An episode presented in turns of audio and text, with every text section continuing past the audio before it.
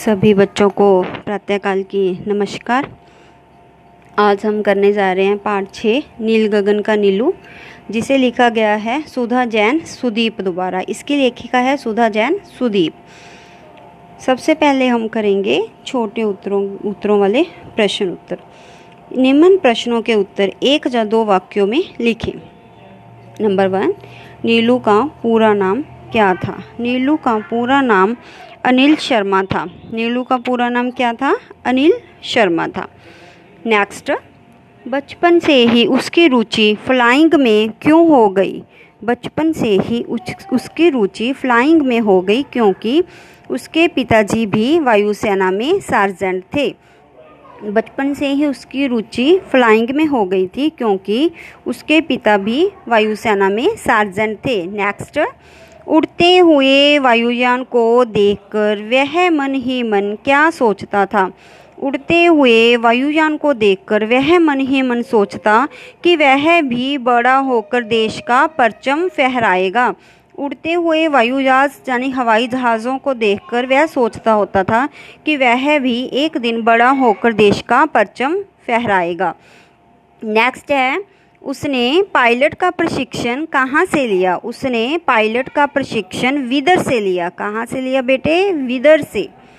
उसने किन किन क्षेत्रों में देश की सेवा की थी? अनिल शर्मा ने देश के विभिन्न क्षेत्र, जैसे कि भारत के पूर्वोत्तर क्षेत्र तथा गुजरात के दलदलीय कच्छ के क्षेत्रों में उसने देश की सेवा की।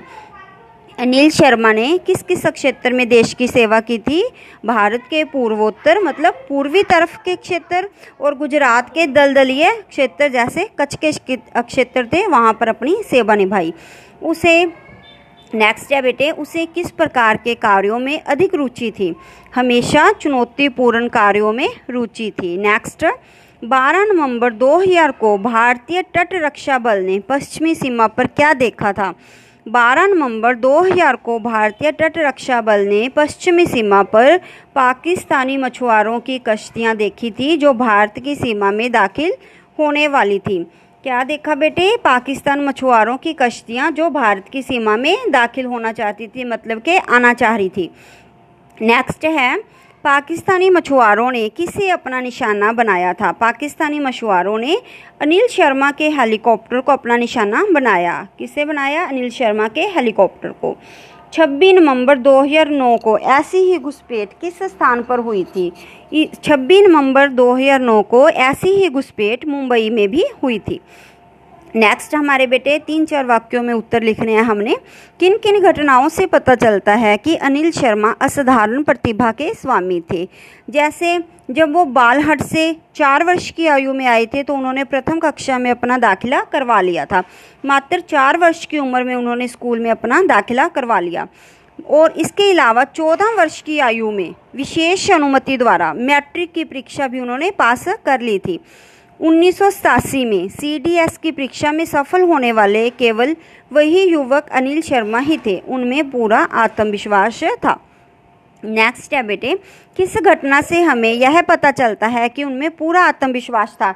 बीएससी की परीक्षा में अनिल शर्मा के 100 में से इकहत्तर मार्क्स आए। कितने आए? 71 परंतु उनके अनुसार 91 वन, इक्यानवे अंक होने चाहिए थे। आज तक उन्होंने जितने अंकों का अनुमान लगाया था, उनके उतने ही अंक आए थे।